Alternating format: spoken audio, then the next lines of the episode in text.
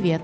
Это бережный подкаст о теле и душе. С тобой все ок. Безопасное пространство, где тебя принимают и рассказывают о том, что все твои чувства нормальны. Пространство, где мы учимся слушать себя через ментальное и физическое. Создательница и ведущая подкаста Катя Тюпова, преподаватель по йоге. И Лена Соколова, психолог. И это второй сезон. Погнали! Всем привет! Продолжая тему тела и телесности в первом блоке выпусков нашего подкаста, сегодня мы хотим поговорить о физических наказаниях в детстве. О том, что происходит с ребенком в момент такого наказания и как это влияет на понимание себя и мира в дальнейшем. А главное, что происходит с телесностью этих маленьких девочек и мальчиков, которые вынуждены сталкиваться с насилием. Сегодня в нашей студии в качестве гостя Наталья Шевкопляс, моя дорогая коллега, психолог. Наташа, привет. Добрый привет. день. Привет. Всем привет. И давайте начнем.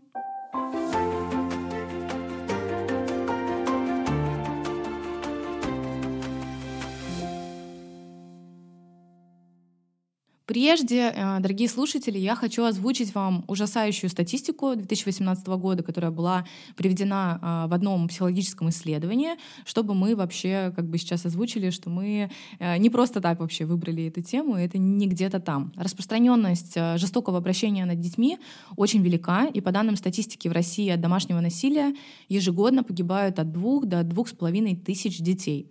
Около двух миллионов несовершеннолетних в возрасте до 14 лет избивают родители, и более 50 тысяч детей ежегодно убегают из дома, спасаясь от жестокого обращения. Просто вдумайтесь в эти цифры, и это, опять-таки, повторюсь, не где-то, это рядом с вами. Около одной четверти всех взрослых подвергались э, физическим наказаниям в детстве. И даже если мы опираемся на статистику, э, ну, мы понимаем, как статистика вообще строится, и, конечно же, она не точная. Я думаю, что таких э, взрослых и таких детей больше. И в студии сейчас из трех женщин сидит как минимум две, которые сталкивались с физическими наказаниями. И это в том числе я, ваш психолог Лена Соколова, наверное, надо сказать.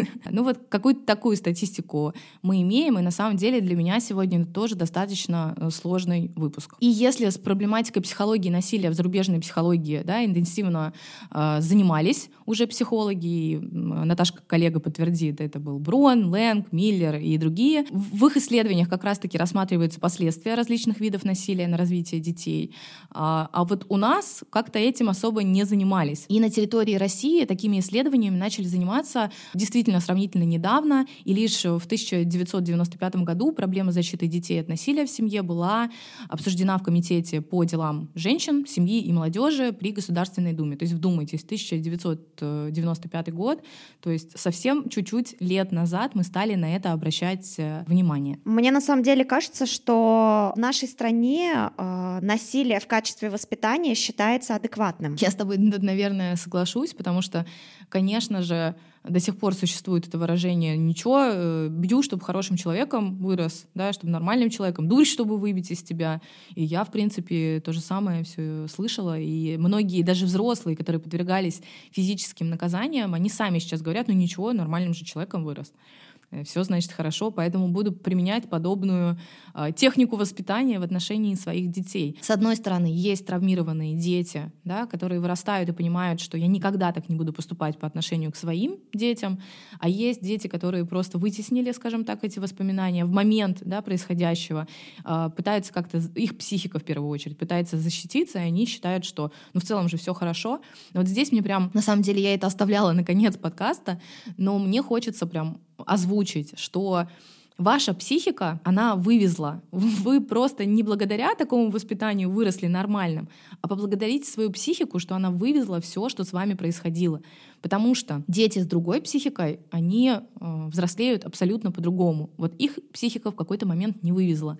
И поэтому мы можем сейчас в целом поговорить о последствиях, о доказанных именно и в зарубежной психологии, и в российской психологии, которые э, происходят с детьми, если вообще в их да, семье существуют физические наказания. Я читала исследование, насколько я помню, это ученые из Гарварда, они сделали такое заключение, что даже обычный условно шлепок а, влияет на ребенка и производит такие сильные изменения в мозге, что, которые приводят к тревожным расстройствам, к депрессии, а, к расстройствам поведения. И это, казалось бы, всего один шлепок. А если ребенка избивали регулярно, и это было а, в воспитательных целях, все мы слышали такую фразу а, кнутом и пряником. То есть э, это прям считается методом педагогическим методом воспитания. Да, родители еще, кстати, вот ты права насчет шлепка, очень сильно разделяют. А я же ничего такого не делал, ну полотенцем там погонял, э, свернул его как следует, да, и влупил ребенку, или там получил он сзади по голове а, такой леща, как это называется. А теперь представьте действительно ощущение ребенка маленького, который не защищен, он целиком и полностью зависит от родителей а, вообще во всех аспектах, в психологическом, физическом, в эмоциональном, в финансовом финансово, территориально. То есть он полностью зависит от родителя, и этот родитель позволяет себе продемонстрировать э, свою силу некую или неуважение к телу ребенка в первую очередь, да? потому что мы же как себе вот представляем историю со взрослым человеком, вот мы общаемся с партнером, например, с супругом, не знаю, с кем угодно, с друзьями, с коллегами, и вот он там налажал что-то, ну ты же не подойдешь, не дашь человеку леща. Почему мы тогда считаем, что вот это детское вообще самопонимание, если это ребенок, то мы имеем право ударить, да, или как-то подтолкнуть, шлепнуть, еще что-то сделать, просто потому что ну, это не человек у нас, или у него а, психика в этот момент какая-то другая, или мы имеем право на тело ребенка, чтобы делать что-то подобное. Наташ, меня очень затронула твоя история, которую ты мне писала, да, которую мы с тобой обсуждали. Могла бы ты проговорить про а, наказание физические девочки, да, в целом здесь вот имеет uh-huh. значение, мне кажется, пол, хотя, может быть, и нет, а, да, у нас просто нет сейчас в студии мужчины, который бы рассказал, как происходили эти наказания, и последствия, да, вот этой вот детской телесности и женской телесности в дальнейшем? Слушай, ну, наказания могут быть единовременными, какие-то разовыми актами, а могут длиться длительный период. В моей истории, в принципе, наказание шло рука об руку с моим взрослением, то есть они были регулярные, постоянные и непонятно за что. И были еще такие врезающиеся в память, как я взяла деньги, это был пятый класс, на репетитора, а потратила их на свои желания. И это все вскрылось, и у мамы был такой график-календарь ежедневно за каждый рубль, в общем, по удару за каждый рубль. Я помню, что я уже большая была, это пятый класс. Господи, она порола и по рукам, и могла пороть э, по попе, и она была в таком состоянии вообще Эффекта. в эффективном, да, эффективном что она порола потом и могла попасть и по половым губам. И, к сожалению, я уже была в этот момент достаточно взрослая, чтобы понимать, куда, хотя секс-просвета в нашей семье не было, и понимать, что это очень больно, настолько, что потом ну, как-то не сидеть, не стоять, ничего невозможно было делать. Все это вылилось в то, что потом, когда мне было 20, э, я уже была в первых таких отношениях, естественно, там секс-просвета даже в 20 у меня не особо было много. У меня началась аминорея. То есть это отсутствие цикла больше полугода. И отсутствие, как я понимаю сейчас, всех эмоций, потому что они были забиты наказаниями, отсутствие секс-просвета и отсутствие матери надежной и надежного отца, потому что я росла в полной семье, но он никогда не защищал. Он мог выпороть, но никогда не защищал от матери. Это все привело. И только потом длительные годы терапии, да. Куча образования, ну вот это стандартная история. Это история, все психологи травмированные люди. Мне недавно клиентка смешную вещь сказала. Она захотела пойти на психолога, и ей мама сказала, ты что, не знаешь, что они все несчастные и одинокие? На самом «Ну, деле, спасибо. я слышал, слышала такую фразу, что а, якобы, ну не только психологи травмированные люди, а все, у кого есть родители, травмированные люди. А вот это уже больше похоже на правду, да? Психологи, может, и не такие травмированные, они все таки с этой травмой что-то делают. Понятно, что мы сейчас юмором, да, все это сгладили, пошутили, чтобы как-то было повеселее, ну, да, терапия работает. В печаль печальную. Да, не впасть, не впасть в эту печаль. Да. А, но а, это очень важный момент, да, что это настолько неуважение женского тела, детского тела, и не, восп... не вообще абс- абсолютное непонимание, как это повлияет в дальнейшем, да, что это же про сексуальность в том числе, да, в дальнейшую. А, это же про ощущение себя как девочки, как женщины в дальнейшем. И пять лет это уже период все-таки опять пятый подростковый. Класс. А, пятый 5, класс, да. Пятый класс. Подростковый период, младший подростковый. Да, младший подростковый период — это тоже очень важный возраст, когда вообще приходит э, понимание постепенно, да, вот э, своей сексуальности в том числе, то есть ощущения телесные и так далее, понимание. Да, я хотела тут еще добавить, что может пострадать не только психика, но еще и физика, то, что все связано между собой, принцип uh-huh. холизма, то, что да, может психика вывести, но тогда очень сильно на физику скажется. Uh-huh. Человек может не осознавать. Ну да, под защитами. Да, под защитами, uh-huh. но физика, то, что сейчас мы часто видим, эти согбенность, сгорбленные плечи, uh-huh механические да, движения. Я вот сейчас только, кстати, подумала. Частые головные боли, большой соматический фак, э, список того, что тоже могут, может быть следствием угу. неадекватного воспитания. Да, Назовем это так. наказаний, да, в том числе. Я вот, кстати, не подумала, я же не телесный терапевт, да, я согласна, про одно и другое за собой подтягивает, но я вот только сейчас подумала, да, мне прям какой-то инсайт случился во время. Ты сказала про сгорбленность. Боже, как я ходила, я такая сутулая ходила все детство, вот эта вот вжатая шея, и мне еще постоянно не горбся и, и между лопаток. То есть ты, ты не горбся, не горбся и ты там лопаток. голову прижал. А когда между лопаток прилетает, так, естественно, Конечно, ты еще больше сгорбишься. Да? да, и мне мама, а что ты такая сутулая? Вот, мам, послушай, пожалуйста, этот выпуск. Что я такая сутулая до сих пор? Ну, даже есть такое понятие, как э, черепаший э, синдром, э, когда ребенок угу. вот так вот сжимается и постоянно поднимает плечи, а голову зажимает между плечами. То есть в напряжении в этом находится. Да.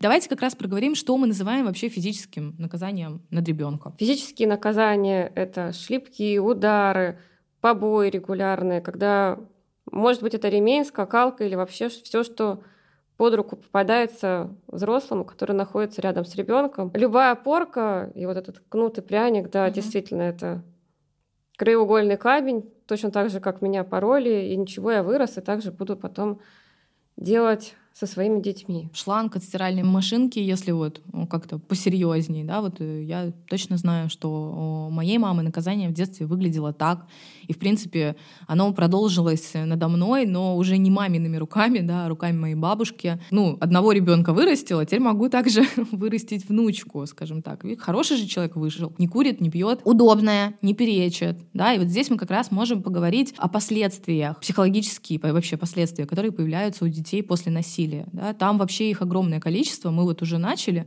что здесь, конечно, идет нарушение психологического, эмоционального, когнитивного, социального функционирования ребенка. Потому что этот ребенок, который забитый, который удобный, ну это один из вариантов, да, мы сейчас проговариваем, он потом же выходит в общество э, с этим всем, с пониманием своей, опять-таки, телесности, с пониманием, что в отношении него так можно, с пониманием, что э, сильный по отношению к тебе может так поступить, с представлением о своей самооценке, с представлениями о себе в целом, да, вот здесь включается вот эта вот я-концепция. И все вот это вот сочетание э, потом выходит э, в коммуникацию с другими людьми. И здесь стратегий просто огромное количество. Там может быть агрессия. Да? Такие дети очень часто э, начинают избивать тех, кто помладше, послабее, показывают силу свою, доказывают, да, им надо как компенсировать все, что происходит. Соответственно, есть еще варианты с забитостью, да, когда человек вообще не вылазит, он привык. Нужно быть тише воды, э, ниже травы, ни в коем случае, нигде, потому что это может повлечь за собой вот это ненужное внимание, э, агрессию ни в коем случае, да, вот с этим человек не хочет сталкиваться, ребенок. Подчинение, очень часто, потому что, проговорили, сильный может на тебя повлиять, значит, подчиняться нужно сильному, ну, чтобы, опять-таки, ни в коем случае вот эту агрессию на себя э, не навлечь. И в то же время защита в другом. Да? Массу знаю историй, когда э, из таких семей выходят э, дети, которые оказываются в созависимости, да, и созависимости не самыми приятными людьми, потому что они изначально э, искали защиту. Они э, чаще всего раньше выходят замуж, э, раньше уходят уходят, стараются уйти из семьи, раньше находят себе э, какие-то компании не всегда благополучные, потому что это тоже э, некая защита, да, вот это пространство, где тебя вроде как принимают и уважают, а там уже не важно, как на самом деле принимают или уважают или нет, потому что ребенку в тот момент кажется, что это так. То есть стратегий э, в дальнейшем огромное количество, и мы не можем их прям предугадать, скажем так, на 100%. Да, это все зависит очень индивидуально от организации личности, личности ребенка, от того, какая у него психика, да, и как он будет проходить вот этот э, момент взросления. Но здесь можно сказать сто процентов, что он выйдет э, не покалеченным психологически из этого всего, но это просто невозможно, такого не бывает. Понятно, что мы сейчас распределяем еще физические наказания по... Э, понятно, что все это насилие, давайте называть вещи своими именами, но физические наказания, они все-таки бывают, да, когда это пострадала такая психологическая сторона, да, пострадала самооценка, а еще если пострадала действительно уже на глубинном уровне что-то, да, поломалась психика, то там последствия последствия могут быть это расстройство, расстройство пищевого поведения, вообще психо- э, психические расстройства, да, расстройства личности разнообразные. Там вариативность просто огромная. Но э, на 100% будьте уверены, что ни один ребенок, э, подвергающийся физическим наказаниям, не выйдет здоровым из такой семьи. Я хотела да. продолжить тут то, что, по-моему, вообще созависимость — это чума нашего века. Угу. И ну, только в настоящий момент на территории нашей страны стали поднимать вопрос созависимых отношений, об этом стали много говорить, об этом стали писать рассказывать людям, потому что раньше такой информации в принципе не было. И была такая тематика для женщины — это жертвенность. Если там муж алкоголик, но в принципе просто семье нужен отец, и надо терпеть. И так жили испокон веков. А теперь об этом говорят. Мне кажется, это огромное благо для общества, то, что мы теперь знаем много. Не то, что много, но хотя бы чуть-чуть знаем и понимаем, и понимаем, как выстраивать границы понимаем, на что смотреть, чувствовать себя и замечать эти маркеры. Да, я согласна с тобой. И, в принципе, мне кажется, без созависимости оттуда выйти невозможно, потому что она же строится как раз, во-первых, ты сказала про вот отца, например. Это не обязательно алкогольная зависимость, давайте так проговорим, потому что мы сейчас говорим про дисфункциональную семью, да. в принципе. Если ко мне так относятся, значит, я этого заслуживаю. Ребенок, он очень эгоцентрирован, он все события завязывает в детстве на себя. Родители не хотят в его голове причинить причинить ему боль, причинить ему что-то плохое, особенно до 7 лет, он этого не осознает, не понимает. Поэтому это я такой, это я заслуживаю этого отношения. И потом с этим знанием эта девочка или этот мальчик, он выходит во взрослую жизнь, и это будет зависимость от мнения э, других людей, он будет терпеть к себе подобное отношение, такой ребенок, и он будет считать его нормой. А, я, в свою очередь, хотела бы, наверное, разграничить а, что есть физическое насилие, когда ребенка избивают, а есть психологическое насилие, когда именно эмоционально давят. Э, и на примере, наверное, своем я не могу сказать, что меня часто били. А, я скажу точно, что я запомнила три раза за все свое детство, когда меня били ремнем. А, и я помню прекрасно этот момент, до сих пор он у меня в глазах стоит, как вот все горело, как мне было больно. Также я помню последствия. На самом деле причина была достаточно простой, я просто соврала, ну, я была маленькая, я э, что-то сломала и вину спихнула на брата. А, на что я получила, что врать нельзя, а, и ремень. Это было очень жестко. С того момента моя детская психика восприняла, что э, врать нужно умнее.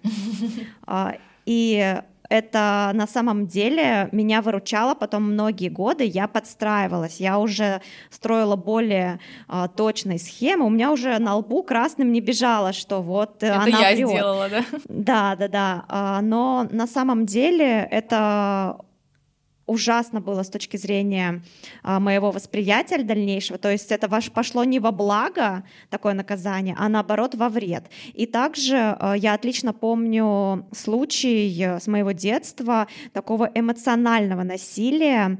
А, эта история произошла в поезде. Мы ехали бабушки, по-моему, возвращались, э, и я что-то как-то, ну как-то себя вела неподобающим образом, бесилась. Наверное, я была маленькая. Очень на самом деле такая странная история. Я хочу ее немножко в деталях деталях рассказать. Мне было, наверное, лет 12-13, а, то есть это уже такой возраст, переходящий в подростковый, когда у меня уже а, формируется какое-то желание там а, смотреть на мальчиков, общаться с ними. И вот напротив сидели молодые люди, которые, ну, были такие весьма симпатичные, они были лет 20, и я в свои 12-13 лет сидела напротив, просто вот смотрела на них.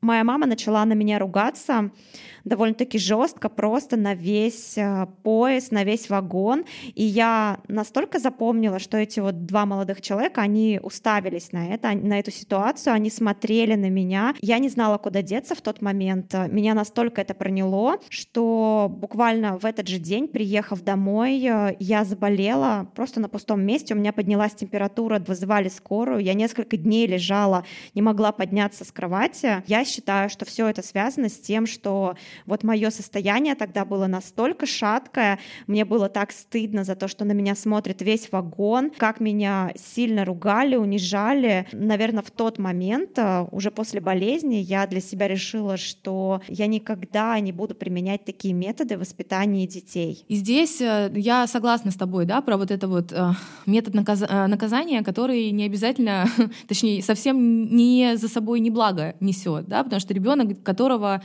побили, Э, пошлепали за то, что он подрался или кого-то ударил, например, да, или ведет себя как-то не так, он действительно не научится никогда Э, мирным путем решать э, конфликты. Как он научится, если его отлупили за то, что он сделал что-то неправильно или кого-то отлупил?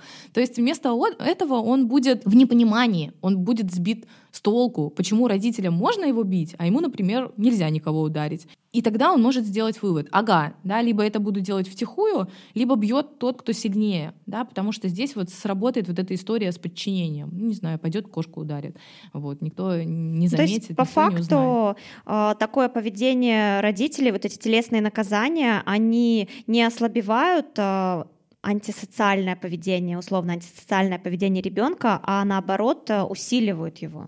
Они могут, да, усилить. Это одна из, э, один из вариантов, да, во что это может вылиться. Но в то же время действительно ребенок может стать очень податливым, очень послушным, очень со стороны вот эти, знаете, забитые дети, очень культурные, очень спокойные, очень знающие, как общаться со взрослыми. Такие вот прям на них смотрят и не нарадуются. Хорошие да? дети. Хорошие, хорошие дети, удобные. хорошие, удобные дети. Но что это может за собой повлечь? Ты сказала, вот, знаешь, меня момент, который сейчас мне так немножко э, триггернул, да, если можно так выразиться. Ты сказала, что ты помнишь, да, вот в красках, как тебя отлупили этим ремнем. Я про себя поняла одну вещь. Когда э, физических наказаний, когда телесных наказаний много, когда на этом построена э, твоя жизнь, твое воспитание, да, со мной происходило это очень часто, то есть я не могу перечислить количество раз, да, то психика, наоборот, скорее меня от этого защищала. Я не помню. То есть я не помню своих ощущений. Я не помню, как я себя чувствовала. Я не помню, что я в этот момент думала. Я не помню, было ли мне больно после.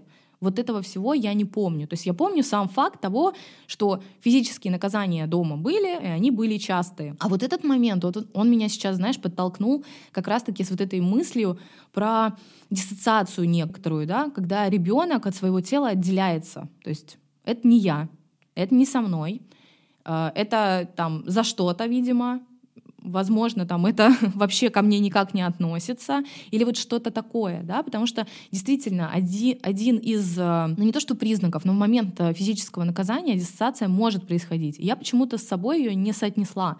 А сейчас я понимаю, что тело было отдельно, видимо, от меня, чтобы не чувствовать вот эту боль, обиду, непонимание, злость, какой-то мере, да, и у такого ребенка, и я могу сказать это не только, да, опираясь на исследования, хотя исследования это более значительная история, но и собственного опыта в том числе, что такой ребенок он не знает, э, как регулировать свои эмоции. Он свои эмоции он очень далеко запихал, потому что если ты не чувствуешь плохого, тебе запрещено, да, то ты не будешь и чувствовать э, хорошего, да, ты вообще не понимаешь, что я сейчас испытываю, почему я это испытываю, как мне на это реагировать, да, как мне разделить. У него не будет э, вот этой регуляции эмоций, у него не будет понимания своих эмоций, и у него не будет понимания разрешения конфликтов в том числе, потому что конфликты — это не для него, да, конфликты — это страшно.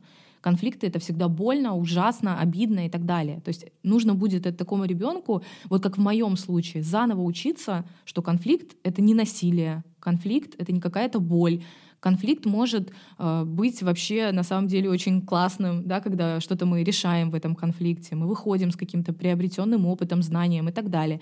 У ребенка этого не будет, ну, потому что его физически забивали до состояния, что он просто ну, не прав. Мне приходилось, само собой, да, в терапии длительные, длительное количество времени вспоминать, а что такое эмоции, а как я их чувствую, а вот чего я хочу вообще, да, а что такое злость, а можно ли злость эту выражать. Потому что моя вот эта стратегия справляться справления со стрессом, а, я в, какой, в каком-то возрасте, мне кажется, лет, наверное, в 16-17, я превратилась в миротворца.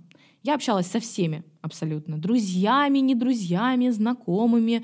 Я знала, как всех объединить. Я знала, кому что нравится, кому не нравится. Я понимала, что я могу общаться и с компаниями, которые пьют за школой, там курят, и которые ботаники, отличники. То есть я ко всем находила вот этот вот э, подход, общий Ключик. язык. И это было вот таким моим навыком, э, потому что я не позволяла себе конфликты, не позволяла никаких негативных эмоций. Я готова была всех услышать, всех понять.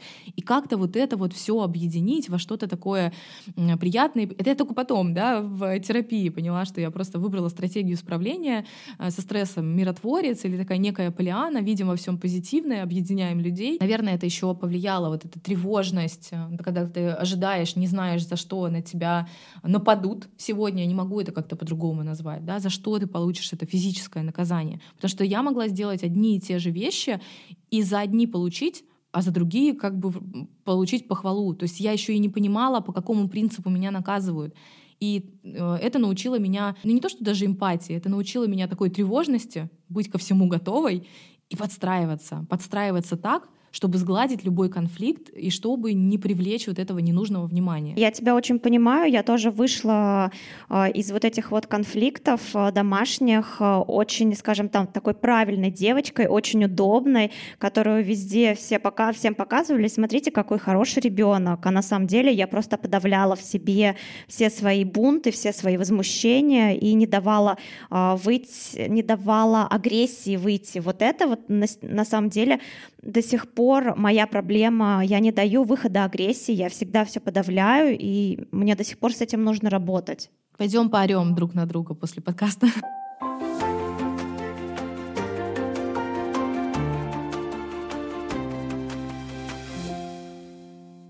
Я хотела обсудить э, причины того, почему родители вот так вот поступают. А, знаешь, здесь только маты в голову приходят, только обсценная лексика, э, наверное. Но я попробую это как-то заменить. Это незрелость взрослых первую очередь. Это усвоенный паттерн какое-то поведения. Меня наказывали, меня били, я вырос хорошим. Так принято. Я не знаю другой никакой картинки. Да? Это принято, может быть, кстати, в культуре. Мы же говорим сейчас да, о России в основном, но в некоторых странах до сих пор существует вот эта порка как, как норма, да, наказание. А, и до сих пор остается, и это считается нормальным, и дети умирают. Я говорю сейчас э, о восточных странах. Да, действительно, дети погибают часто от рук родителей, там статистика намного выше. Потому что родитель имеет полное право на тело ребенка да, и любыми методами его воспитывать. Также это, ну вот то, что я сказала, да, усвоенный паттерн воспитания. Давайте вот вспомним вообще, э, отлеснем нам на 100, на 200 лет назад гимназии, в которых даже учителя могли э, бить линейкой по рукам, пороть своих э, учеников, да, вот этих студентов. И это было нормально, и так выглядело воспитание, так они... Знаешь, вот э, у нас не было долго психологии э, в России, у нас была психокоррекция, и вот это называется, знаешь, такой еще один метод психокоррекции. Мы отлупим, чтобы ты был удобный, удобный для общества, чтобы ты понял, как себя вести в обществе. Да? Ну, это же говорит о том, что ну, просто взрослый человек не может донести до ребенка смысл всего происходящего и пытается сделать это неким э, забиванием.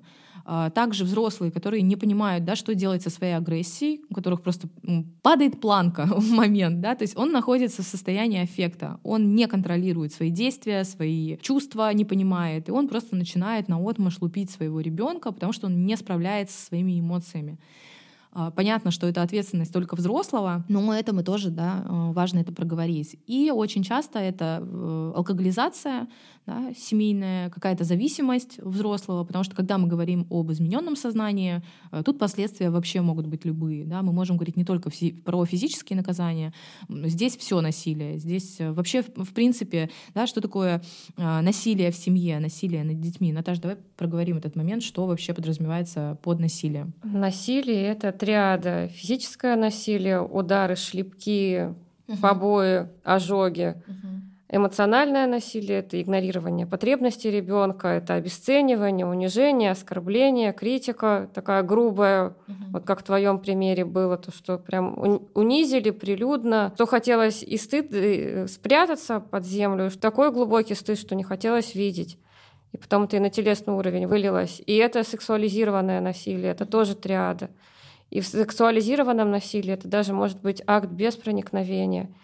И чаще всего, как говорит статистика, сексуализированное насилие происходит в самом первом близком круге к ребенку. То есть это могут быть бабушки, дедушки, которые берут детей с собой в кровать и кладут руки mm-hmm. туда, куда не стоит класть, а ребенок не знает этого и он не может ничего сказать, и он считает вообще, что это возможно и норма. И это могут быть, к сожалению, соседи, такие товарищи, которые могут э, выйти, чем мать родила, на балкон и поставить это на обозрение всего двора, чем самым шокировав неокрепшую психику ребенка. И это могут быть те товарищи, которые выходят, в чем мать родила, в подъезды и разгуливают так, привлекая к себе какое-то внимание и удовлетворяя свои потребности. А ребенок, он маленький, у него психика не срабатывает, и он не понимает вообще, что это и к чему приводит. Наташа, вот ты сейчас говорила про а, неокрепшую психику ребенка. Я вспомнила одну историю, которую,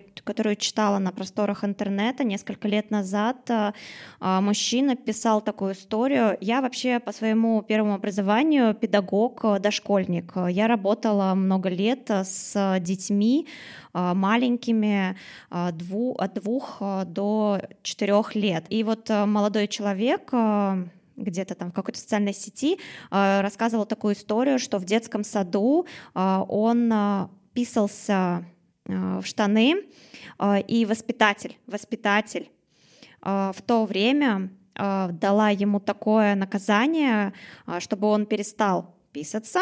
Она сняла с него штаны и поставила его на подоконник э, перед окном, э, и все люди, проходя мимо, на него смотрели, когда он был голый. Э, и мужчина пишет, что на самом деле это ужасное воспоминание из детства, которое он никак не мог воспроизвести дома с родителями, он не мог рассказать эту историю, а, он не мог с этим ничего сделать, но до сих пор ее помнит, а, и, ну, скорее всего, я уверена, это как-то отразилось, возможно, на его личной жизни, но мне почему-то эта история очень врезалась в память. Вот такой метод наказания применяли педагоги, педагоги, а, в Советском Союзе. В Советском Союзе, да, все очень любят вспоминать э, там, старшее поколение, как там было хорошо, но на самом деле таких историй огромное количество, когда это было насилие э, физическое, да, психологическое насилие, и э, считалось нормой, потому что, опять-таки, нужно было просто, чтобы ребенок был удобным. Никто не задумывался, да, все-таки были идеи коллективизма, а не индивидуализма, и вот это тоже очень такой важный момент. Здесь очень важно, да, раз наши выпуски объединены вот этой телесностью, полностью очень важно проговорить, а, что испытывают дети в этот момент, да, что они испытывают не только боль, подавленность, страх, гнев, стыд, чувство вины, все, о чем мы да, сейчас проговорили, но и физиологический стресс, потому что все-таки насилие, оно э, вообще мимо нас не проходит. И теперь представьте, что это не просто какой-то шлепок, про который мы говорили в начале, а это такое длительное насилие, это норма воспитания в семье, и то есть стресс это длительный. И у детей, испытавших на себе наказание с применением физической силы, а, нередко во взрослом возрасте и в детском уже тоже, да, повышена вот эта вегетативная реактивность на стресс, перегружены все системы организма, включая нервную, сердечно-сосудистую, метаболическую систему, и все мы э, знаем, что происходит с тревожностью. Немножко вернусь к своему опыту, э, когда чувства, например, партнера э, для меня были основополагающими для моего настроения. Когда я считывала недовольство и я боялась, что это выльется в какой-то конфликт, еще во что-то. То есть ты считываешь настолько вот это все эмоции других людей, а, малейшее изменение в вашей коммуникации, ну и автоматически ты чувствуешь себя виноватым и пытаешься эту ситуацию как-то исправить. Только благодаря терапии со временем, с возрастом ты понимаешь, что чувства других людей, они от тебя вообще никак не зависят. Тут хотела добавить этот диагноз, который у нас был очень распространен, я не знаю, как сейчас, но этот диагноз был у меня в свое время. Это вегетососудистая дистония. Которого не существует. Который не существует, да. Когда все системы дают настолько глубокий сбой, что врачи не знают, что делать с ребенком, а там еще лет 20 назад не было такой возможности сказать, слушайте, родители, тут ваша ответственность, разберитесь, пожалуйста, что происходит в вашей семье, в вашей семейной системе, почему у вас ребенок страдает. Угу. Что, да, что происходит с организмом? Что происходит, да. Тут э, никто не разбирался. Назначались какие-то препараты для уменьшения, возможно, тревоги, для нормализации, магний B6 классический. Угу, угу. И с этим ребенка отпускали. А семейная система, она не улучшалась, она была как была дисфункциональной, так и оставалась дисфункциональной. И в этом во всем ребенок выживал.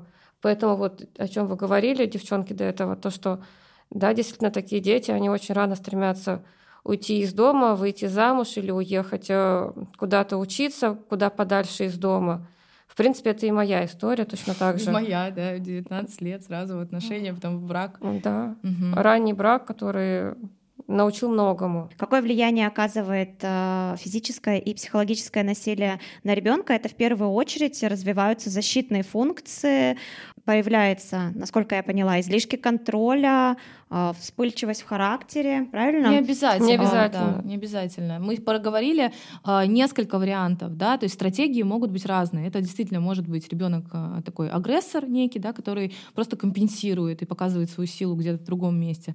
Это может быть как раз-таки удобный ребенок, про которого мы говорили. Жертва. Жертва, да, в дальнейшем вот, которая как раз такой тихий, очень удобный, очень включенный ребенок, который обо все спасатель, ребенок спасатель очень часто да, из дисфункциональных семей выходит, из семей с физическими наказаниями. Поэтому вариантов а, огромное количество. Для чего вообще мы сейчас проговариваем? Даже не важно про проговорить, какие а, дети из этого вот сейчас получаются. Да? Мы не должны подводить итог. Мы должны просто прийти к тому, что физические наказания а, в отношении ребенка, они не проходят мимо. Да? Это всегда психологические проблемы, это всегда действительно какие-то защитные механизмы, которые появляются это всегда внутренняя боль, переживание, невозможность работать с эмоциями и еще, еще, еще. То есть просто так из этого выйти невозможно. Да? Психика может вывести, это правда так, мы только что проговорили, психика может вывести, но это не значит, что это хорошо, да?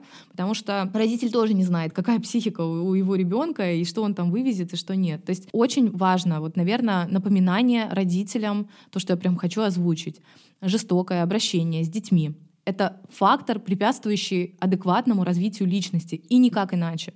И в детском возрасте у ребенка складывается понимание мира, понимание себя, ощущение себя, самооценка, самоотношение. Все вот это, что я проговорила ранее, да, это база для успешной вообще социализации. А, потому что удобный ребенок э, в семье, которому его воспитывают, он же потом удобно выйдет и куда-то. А потом эти же родители говорят, а что ты мнение свое не отстоял, что ты ему там не сказала или ей. А как он скажет? у него уже все по-другому, да, представление о мире другое, ощущение себя другое, самооценка ниже плинтуса. Поэтому чего они потом ждут, не очень понятно, да, вот почему-то родители не думают, воспитывая удобного ребенка, да, такого правильного сейчас в семье, э, наказывая его физически, они не думают о том, что этот ребенок когда-то станет взрослым, который будет как-то э, социализироваться. По факту э, всех детей, которых избивали в детстве, объединяет нелюбовь к себе. Да, определенно. Да Э, я, наверное, хотела бы обсудить другие методы воспитания, а это основной метод, как воспитывать по-другому, это разговаривать с ребенком. Угу. Диалог, конечно. Конечно, проговаривать.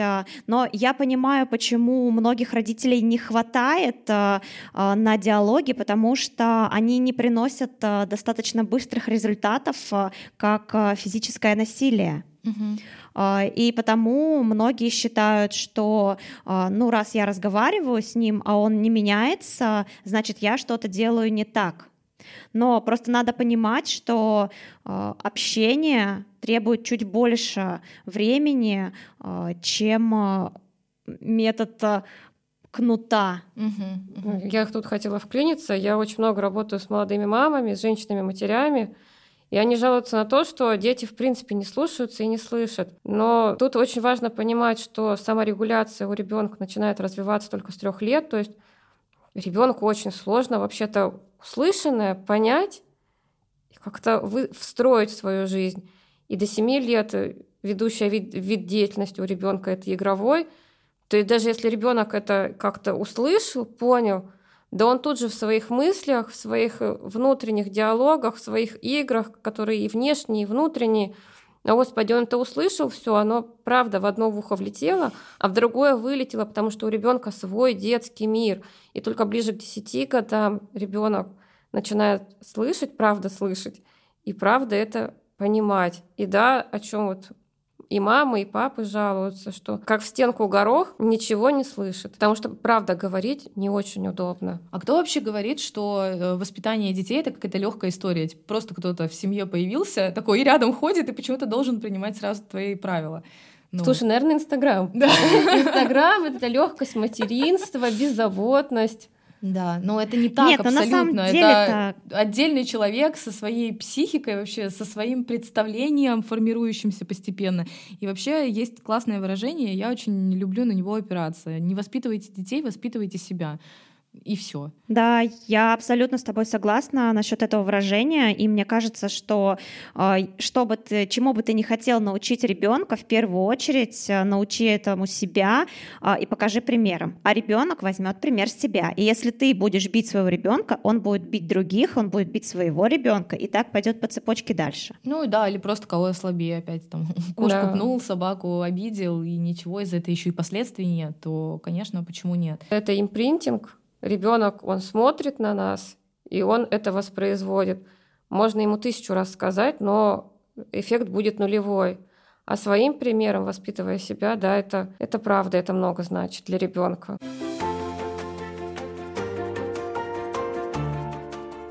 Спасибо тебе большое, что ты сегодня к нам присоединилась э, гостем в этом выпуске. Да, спасибо большое, Наташ. И я думаю, что мы постарались подробно рассказать о том, почему физические наказания э, это не норма воспитания ребенка. И надеемся, что нас услышат или, может быть, эти взрослые дети тоже поймут, что с терапией все возможно, и вы не одни были в своих наказаниях в детстве. Наташ, спасибо. Девчонки, Всем спасибо. вам спасибо большое, что вы делаете. И правда, хочется вспомнить Юнга, который говорил о том, что я не то, что со мной сделали, а я тот, кто сделал что-то, что со мной сделали. Поэтому у всех у нас есть возможность что-то с этим что-то сделать. Что-то с этим сделать, да. Все. Спасибо. Это был подкаст «С тобой все ок».